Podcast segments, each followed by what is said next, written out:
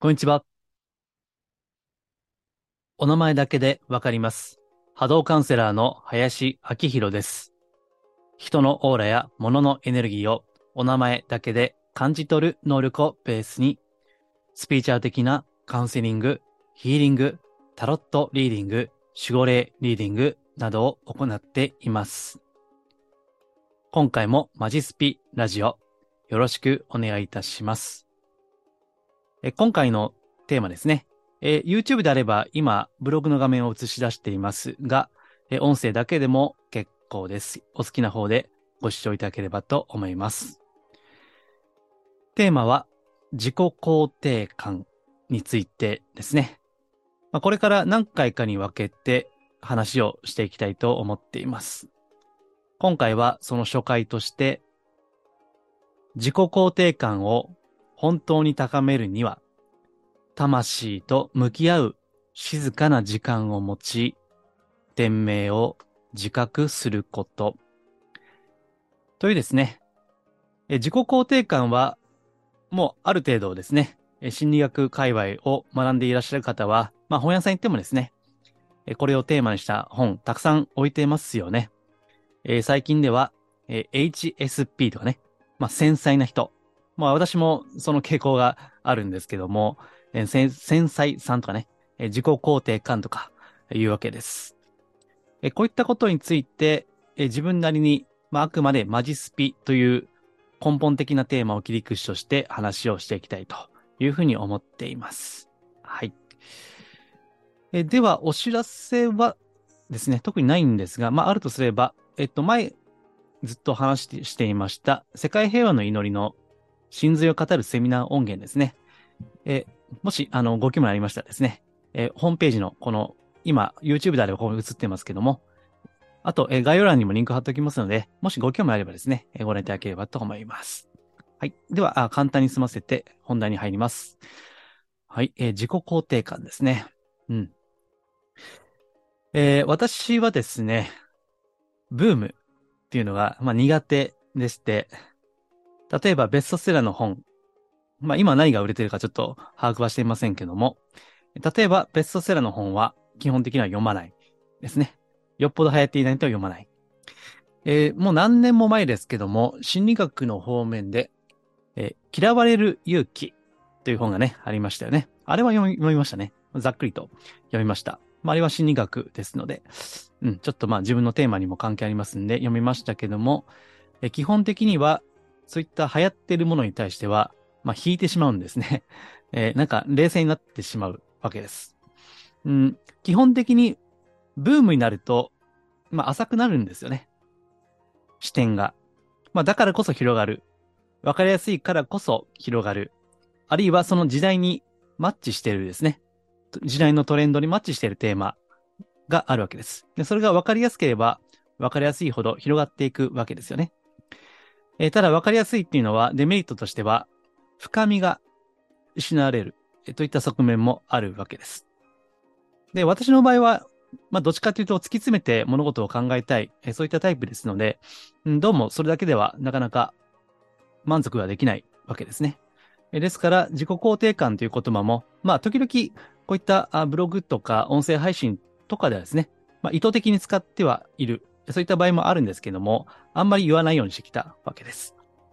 で、今回ですね、まあ、ちょっと思いつきましたので、えー過去ブログでは何回か書いて、で、今回音声配信でもやっていくということですね。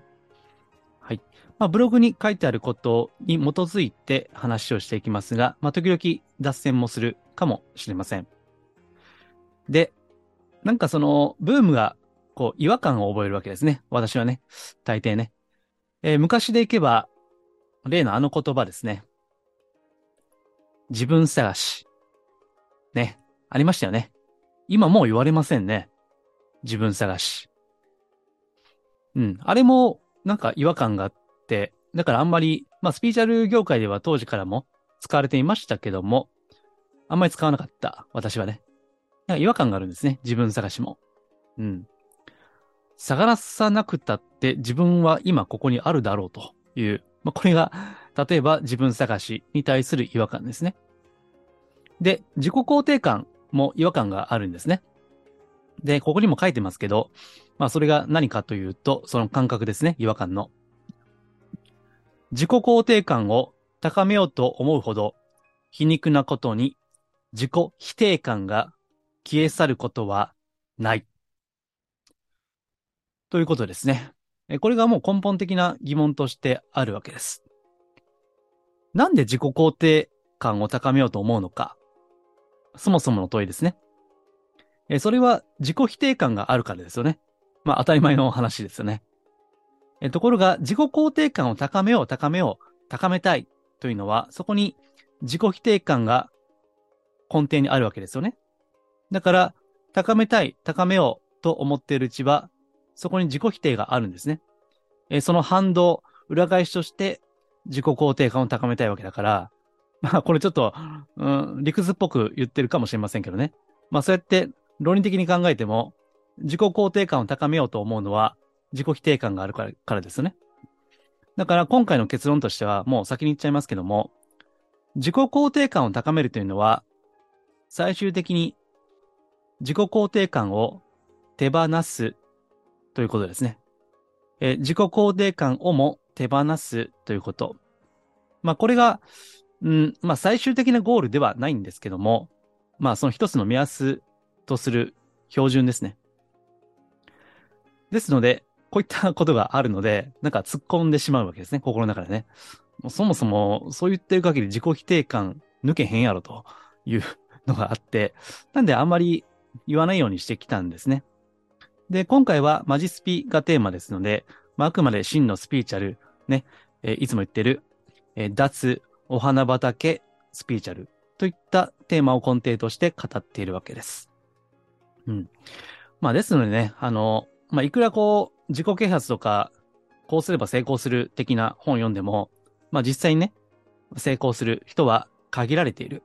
まあ何をもって成功するかは人それぞれですけども、あるいは、これは時々言ってますけども、引き寄せの法則ですね。えー、ああいった類の本を読んでも、実際に思うように引き寄せられる人は限られているということ。で、実際に引き寄せている人も、実はめっちゃ努力してるということです。思いだけで引き寄せてるということはないわけですね。この三次元の世界ではね。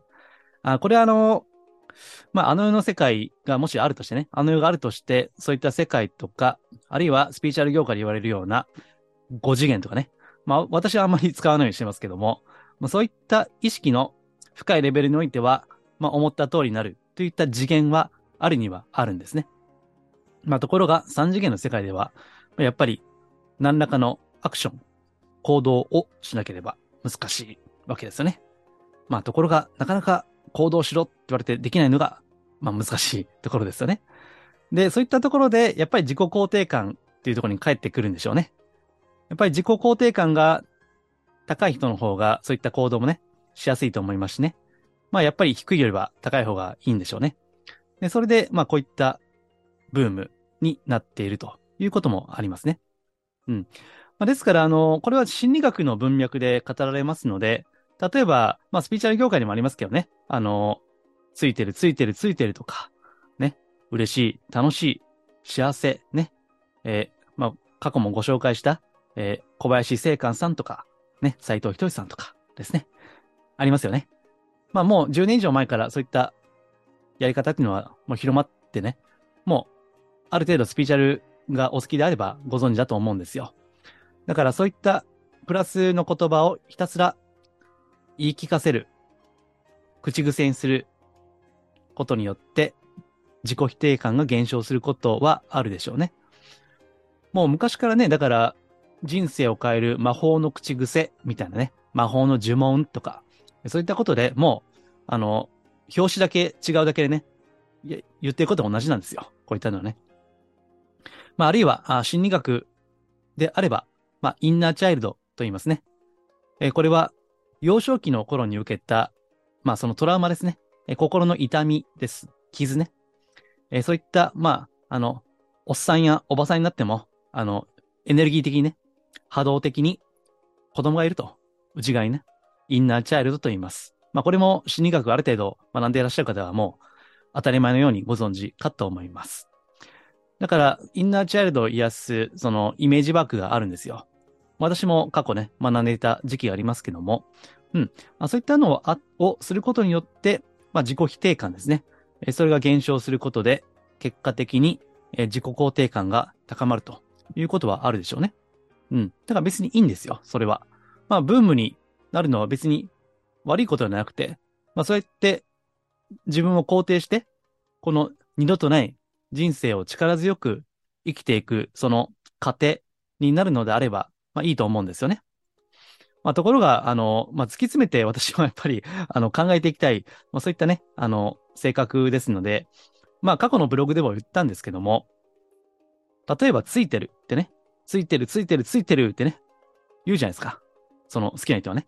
私はあんまり言いませんけども、まあこれもなんでかというとね、まあここにも書いてますけど、本当についてる人は、自分はついてる口癖のようには言ってないということですね。まあこれはもうなんか、うん、逆説というか皮肉というかね、本当についてる人はついてると言わない。本当に運の強い人は、俺は運が強いんだ俺は運が強いんだとは言わないわけです。なぜか。だって、信じてるからですよね。心からね。心からついてると信じている。私は絶対運がいいと心から信じている。そんな人は別に口に出さなくても思ってるんだから、もうね、すでにデフォルトなんで 言う必要はないわけです。ですからね、こういったところが、あの、まあ、ブームというのは、やっぱり最初の第一歩であるということは踏まえた方がいいんでしょうね。ですから、自己肯定感もまた段階があるわけです。ですから、さっき言った通り、自己肯定感のある程度の段階になると、もはや自己肯定感すら手放していくということですね。本当についている人はついていると口にしない。本当に運の強い人は、俺は運が強い。私は絶対運がいい。なんてあんまり言わない。ように、自己肯定感が高まる、あるいは深まっていくと、もうもはや自己肯定感する必要がなくなってくる。ということですね。ですから、自己肯定感のその、ある程度の段階においては、自己肯定感すら手放していくということですね。で、それがスピーチャル的に、あるいは宗教的に言うなら、許すということですね。許しですね。まあ、許しっていうのは、緩めるっていうのはね、まあ語源。まあこれはわかりますよね、交換としては。言葉のリズムとしては、緩める。それが許しである。だから無理にもう頑張ってね、自分を肯定しよう。自己肯定感高めようって思う必要もなくなってくるということですね。ですから、いろんな段階があるんですね。まあ波動の世界でもですね、まあ5次元波動もあれば、6次元も7次元も8次元も、ね。今、物理学では、どうでしたかね ?11 次元とか12次元とかね。もはや意味不明な世界ですよ。もう数式で、私も論文をちらっと見たことありますけど、もうわけわからん数式がね、並んでる。でも、まあそれで11次元とか12次元とか表してるわけですよね。まあ段階が、いろんな次元が、ステージがあるわけです。で、まあ、とはいえですね、そういった自己肯定感すら手放すっていうのも、そこにもいろんなステップがありますので、まあ今回はですね、もうちょっと、えー、身近なところを述べていきたいと思うんですけども、まあそもそもなんで自己肯定感がブームになっているかということですね。まあそれは自己否定感がある。自己否定感を抱いている人が多いという、まあそういった世相があるわけですね。で、まあいろんな原因があると思うんですよ。あの、これ、単純に一つではないと思うんですね。なんで自己否定感が高まっているのか、深まっているのか。まあブログにもどっかで書いたかなと思うんですが、え例えば、日本の我が国の成長ですね。経済成長。えもう30年止まっているわけですね。で、もう一人当たりの GDP は韓国に抜かれるとかね。まあこれちょっと本当かわかりないですけど、まあそういったニュースを見たこともあります。だからまあ人はあの文字通り現金、現金なものでですね。やっぱりまあ、あの、これはもう現実的にですけど、お金があれば元気じゃないですか。ね。まあ私はあの、バブル世代ではないんですが、バブルの時はまだ子供だったんで、その実感ないんですけど、あの時はね、本当にイケイケで。で、当時の音楽ですね。え、J-POP ですね。非常にこう、イケイケな音楽が多いわけですよね。90年代の前半でもですね、まだその名残があって、非常にこう、前向きなノリノリのね、曲があるわけですね。ですから、え自己否定感がこう、深まっている原因としては、まあその経済的なね、スピーチャルではありませんけど、現実的な側面もあると思います。うん。えー、ですから、まああの、前、なんかどっかで言いましたかね、あの、婚姻ね、結婚の婚姻率が下がっているのは、まあいろいろ、これもいろんな原因あると思うんですけども、やはり所得の低下ですよね。それは現実的に、まあ特に女性の方はね、あの、婚活のご相談でも、相手の年収がいくらかっていうのは、めっちゃシビアに見ますからね。それはまそういったご相談をお受けするんでね、やっぱりシビアですよね、それは。うん。だからそれが、うん、あくまで物質レベルの話ですけどね、スピーチャルではないんですが、まあそれは私たちは、え、肉体と、精神と、そして、まあ魂、霊魂と言ってもいいですね。まあこの、うん、ざっくりいけば3つのレベルですね。え、それを一つに合わせ持っている存在ですから、まあそれも自己否定感が高まっている一つの要因ではあると思うんですよ。まああとはですね、うん、まあこのブログでも書きましたけども、SNS の普及が、普及がね、大きいかなと思うんですね。例えば、まあ、いろんな SNS、Facebook とか、えー、Twitter とか、えー、インスタかな？インスタグラムとか、TikTok とかね、まあ、いろいろありますけども、そこで非常にキラキラした世界ですね。えー、それを見ている。で、いいねがたくさんついて、えー、いいねが可視化、数値化されるわけですよね。うん、ですからね、あの、そういったのを、こう、いろいろ見てると、なんか自信をなくすというね、まあ SNS 疲れなって言いますけども、まあそういったことも背景にある。だから、非常にこう、キラキラしてる、なんかすごい、それこそ自己実現しているかのように見える。えそういった誰かを、それを通じて見ると、ね、あの、自信を失ってしまうということがある。うん、あとはその、まあ今、ね、この日本の社会は同調圧力が強いなんてね、まあ、これも前どっかで言いましたかね。言われますけども、そういったみんなと一緒じゃないといけないとかね、周りから認められないと自分の存在価値がないとか、外側ですね。外側からの承認。まあ、これは承認欲求なんて言いますけども、だから、その承認欲求をこう外側に求めている限り、自己否定感は消え去ることはない。まあ、むしろ深まっていくわけですよね。でその自己肯定感とか、あるいはね、ちょっと言葉違うんだけども、ブログには書いていませんけど、自己効力感ですね。自己効力感。効力というのは、あの、なんか法律の効力とか言いません？その効果の効に力と書いて効力。えつまり自分が自分らしく生きている感じのことですね。えこれが自己効力感とも言われますけども、それは自分で物事を考えて、そして自ら決める、自分で意思決定するということですね。えー、そういったことが自分の責任においてできるということですね。だから失敗しても自分で責任を取るということ。なぜならば、それは自分で決めたことだからということですね。えー、そういったことがあると、自己肯定感というのは健全に高まっていくわけですね。そこには成長もあるわけですよ。自分の意思で決めたこと、で、それに対する現実的なフィードバック、それに対してちゃんと責任を取って改善して反省して次に活かしていくということですね。まあそれができればね、あの、健全な自信って持てると思うんですよ。なぜならば、やっていくうちにだんだん上手くなってくるからですよね。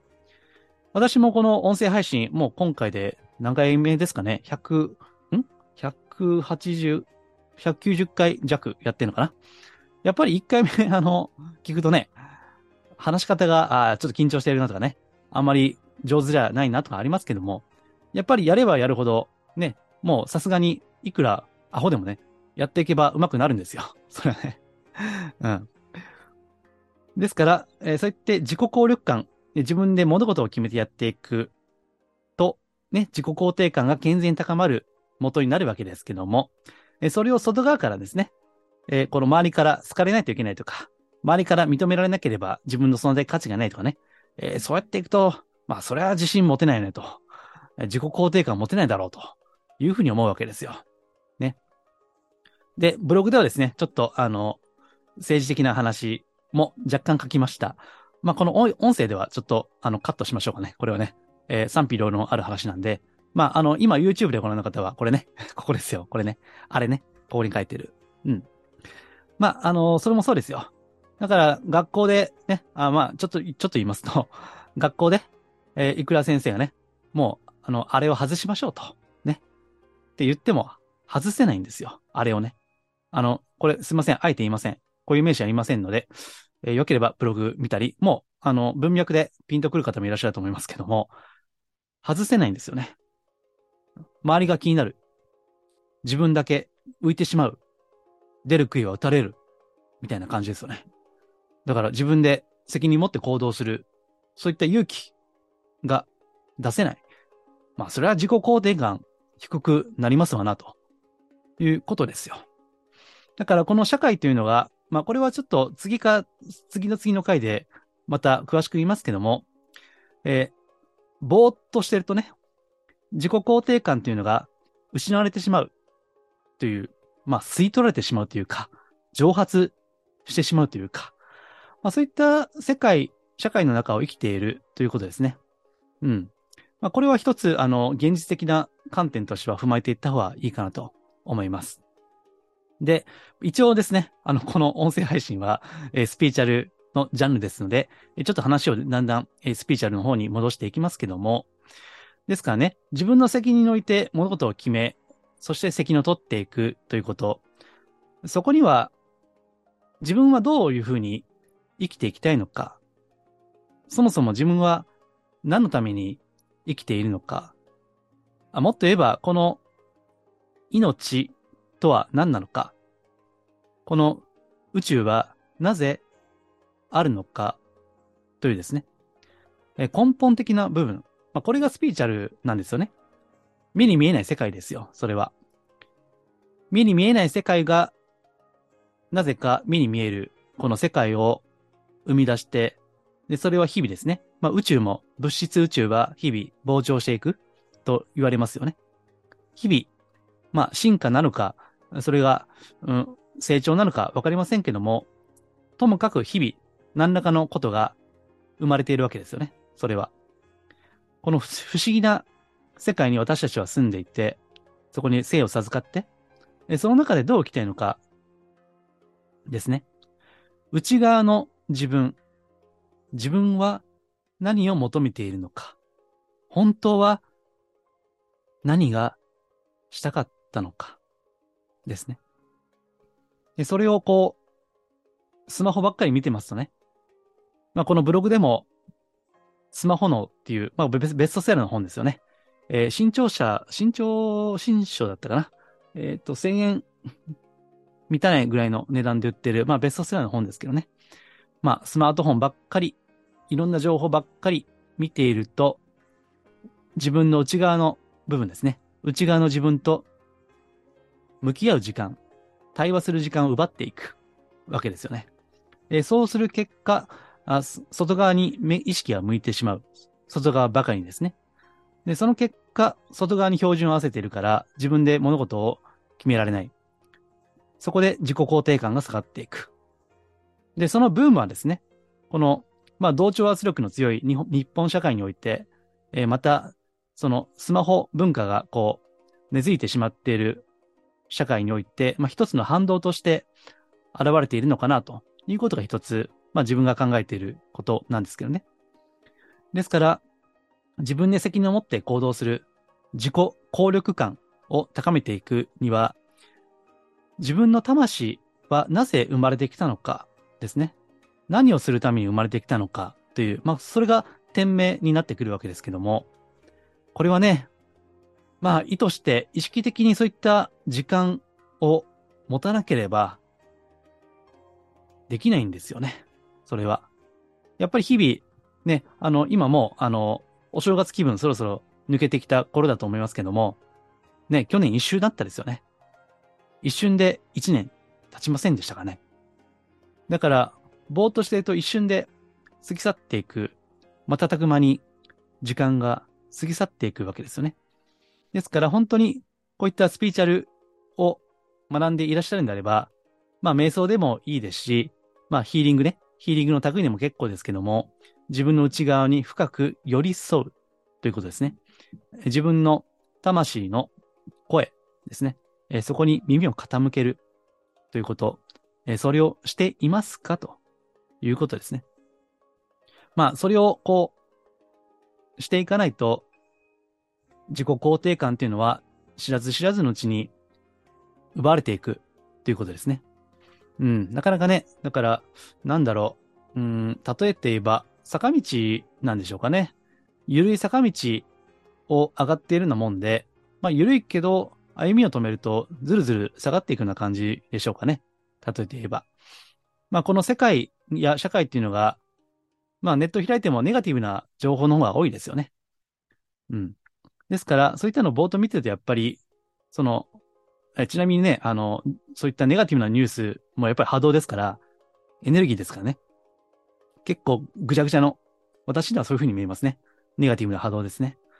ですから、そういったのを見てると、やっぱり自分をこう、浄化するですね。まあ、浸透的には払いですよね。あの、初詣行かれた方も多いと思いますけど、払いたまえ、清めたまえ、ですよね。まあ、そういったことをね、せっかくこう、スピーチャル系を学んでおられるんであれば、やっていく。で、これは以前も長く解説した祈りでもいいですよ。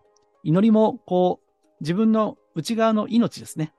えそれと、こう、向き合う営みでもありますから、まあ、何でもいいですよ。瞑想でも、祈りでも、ヒーリングでも、何でもいいですけどね。うん。まあ、ヨガでもいいでしょうね、それは。ヨガとか、ピラティスとか。まあ、私はそれはあまり詳しくはないんですけども、ね、自分を緩めるような、あそういった時間ですね。ですから、あの、最終的には、こう、まあ、このブログでも過去、たびたび言ってきましたけども、天命ですね。自分の命、天から与えられた命をどう生きるかということですね。うん。まあ、それを問い続けるということ。まあ、これはね、なかなかめんどくさいことでもありますし、いろいろ考えが散漫になってしまうということもあるんですけどね。ただ、それを本当に自己、自分自身を肯定していこうということであれば、世間世間や社会や親がどうのこうのではなくてですね、えこう自分をこう深くですね、見つめていくことが必要なんですね。で、ここにも書いていますけども、あの、自分は自己肯定感が高いとか、低いとか、ね、普通に使いますけども、そういった表現をね。それは実は比較してるんですよね。自己肯定感が高い。自己肯定感が高いというのはどういうことか。それを言うときですね。密かに比較してるんですよ。無意識ですけども、なんか基準みたいなのがあってね。それは、こう、周りの人間関係とか、こう世間とかが、なんとなく、こう、あるような、まるで偏差値のようにね、こっから高ければ、この50、偏差値50より高ければ、自己肯定が高くてね、えー、そこから低かったら、まあ、自己肯定感が低いと。まあ、別にその感情にこう数値化はできませんけども、なんとなくね、こう比較をしている部分があるんですね。ですから、比較をする限りは、自己肯定感を深めていくことは難しいんですよね。ですから、最終的には、まあ最終的というか、ある程度の段階においては、自己肯定感すら手放していくということ。えー、自分は自分のままでいいということですね。自分は自分のままでいい。まあところが、まあこれも難しいのは、自分のままでいいというのは何もしないということじゃないですからね。えー、自分のままでいいという前提があって、そこで何らかの、こう、自分で責任を持って、ね、自分の本当にやりたいこと、あるいはやるべきことをやっていくということですね。うん。まあ、いろいろ言ってますけどね。その根本となるのはただ静かに自分を見つめる。うん、それだけなんですね。まあ、ところがそれが難しいんですよね。うん。これ本当難しいんですよ。だからまた、まあ今年はワークショップまだやるかわかりませんけど、次やるとしたら、自分を見つめる、静かに見つめることをやりたいなと。まあまだちょっと予定は未定ですけども、やっていこうかなというふうに思っていますね。うん。私もあの、寝る前にそういった自分を見つめるということをね、最近、まあ、今年からこう日記を書くということでやっているんですね。そういった時間はやっぱり意図しないと作り出せませんので、そうやって自分の魂は本当は何を求めているかということですね。で、そうやってやっていくとですね、まあこれはちょっと難しいんですけど、あの、言ってきますよね、最後に。自己肯定感を高めていくと、どういった心境になるか。最初から実は自分は肯定されているんだ。ということですね。はい。これちょっと難しいですね。あの、これちょっと魂の次元で今、マジスピ的な文脈で話をしてるんで、ちょっと難しいんですけどね。あの、宗教でね、宗教方面で、人間は初めから救われているというね、ことが言われるんですね。あの、どうしたら自己肯定感すら手放すことができるかとなると、最初から自分は肯定されているのだという、まあこれ受け身の表現になってますよね。肯定されているということね。では、それはもつ、当然何によってかっていうね、次の問いが生まれてきますけども、うん。まあそこがこう、スピーチャー的には、やはり、天とかね、大いなる何かなんでしょうね。いろいろスピーチャルはありますけども、うん、その深い目的があるとすれば、まあ全て良しっていう感じなんですよね。だから自分は、あ、このままでいいんだと。自分は最初から肯定されているんだということ。だから、まあよく天命天命でね、今日も何回か使ってますけども、天命というのは、まあ天からの命令という言い方もできます。まあこれもたびたび言ってきましたし、実は、初めから天命ですね。それによって、天によって自分が肯定されているということね。初めからね。だから、まあ、凡人の私たちはなんか失敗したらね、なんで自分はダメなんだろうとか、あるいは他人と比較して、すごい劣等感を覚えたりとか、まあありますよね、今は。で、これがさっき言った SNS では簡単に見れてしまうんでね。うん。まあところが本当に SNS で活躍してるっぽい人が、本当に活躍してるかどうかはわかんないですよ。えー、実際波動を見るとね、非常に、あ、この人、無理してるなあというのもありますからね、実際ね。非常に波動の重たいと思います。見た目はキラキラしてるけどね、実際、うん、苦しいとも、決して少なくはないです。だから、あの、そういったのを、こう、真実と思わないことですよね。それはね。あくまで作られた世界であるということ。そして、さっきも言いました。バンバン引き寄せているように見えるとも、実は陰で努力してるんですね。普通はね。ですから、そういった外側を見るのではなくて、やっぱりこう、自分を、魂を見つめていったその先に、自分はすでに肯定されているんだっていうことね。それが分かれば、腹で分かれば、自己肯定感すら手放すことができるんですね。まあ心理学では承認欲求って、え、さっきも言いましたけども、その承認欲求を他人から外側から埋めていく、その渇望感も消えていくわけですね。まあ前も世界平和の祈りのとこで、え、消えていく姿ってね、あの、重点的に説明をしましたけども、そういったのも最終的には消えていく。ただあるのは光そのものである。ということですね。まあ私もこういった言葉では言うことは簡単ですが、まあどれぐらいそれがね、自覚できているかは謙虚に振り返るべきですけども、その、今回はその自己肯定感にはいろんな段階がある。そして、これが経済的、社会的に自己肯定感というのは奪われていくような、そういった構造がある。ですから、意図的にこう自己肯定感を高めたり、深めたりする営みが必要であると。で、その一つ、非常にシンプルな方法は、静かに自分を見つめていくこと。自分はなぜ生まれたのか。自分は何のために生きているのか。ですね。そういった、決して簡単ではないけども、その問いを持って、通って通って問問いを深めていく。その先に、この自己肯定感の、真の自己肯定感ですね。その深まりがあるんではないかと思います。今回は自己肯定感を本当に高めるには、魂と向き合う静かな時間を持ち、天命を自覚することについて話をいたしました。えー、こういった話はですね、実はもう何ヶ月か前かのブロメルマガか、メールマガジンでやっているんですよね、簡単にね。で、それを今回はこのブログとしてさらに肉付けをしているんですけども、え、そういった、まあ、メールマガジンですね、無料で発行しています。え、また、自己肯定感を高めて、深めていくために、まあ、ヒーリングですね。え、メールマガジンを出している夜の10時から、無料で、無償でですね、ヒーリングを毎回、えー、時価でも100、200回弱ですけどね、これもやっています。まあ、もしよければ、えー、概要欄にもメールマガジン登録のリンクを貼りますし、貼っていますし、えー、ホームページですね。まあ、いろんなところから、いろんなところからご登録いただけますので、よければ、えー、ご覧いただければ幸いです。では、今回は以上です。ありがとうございます。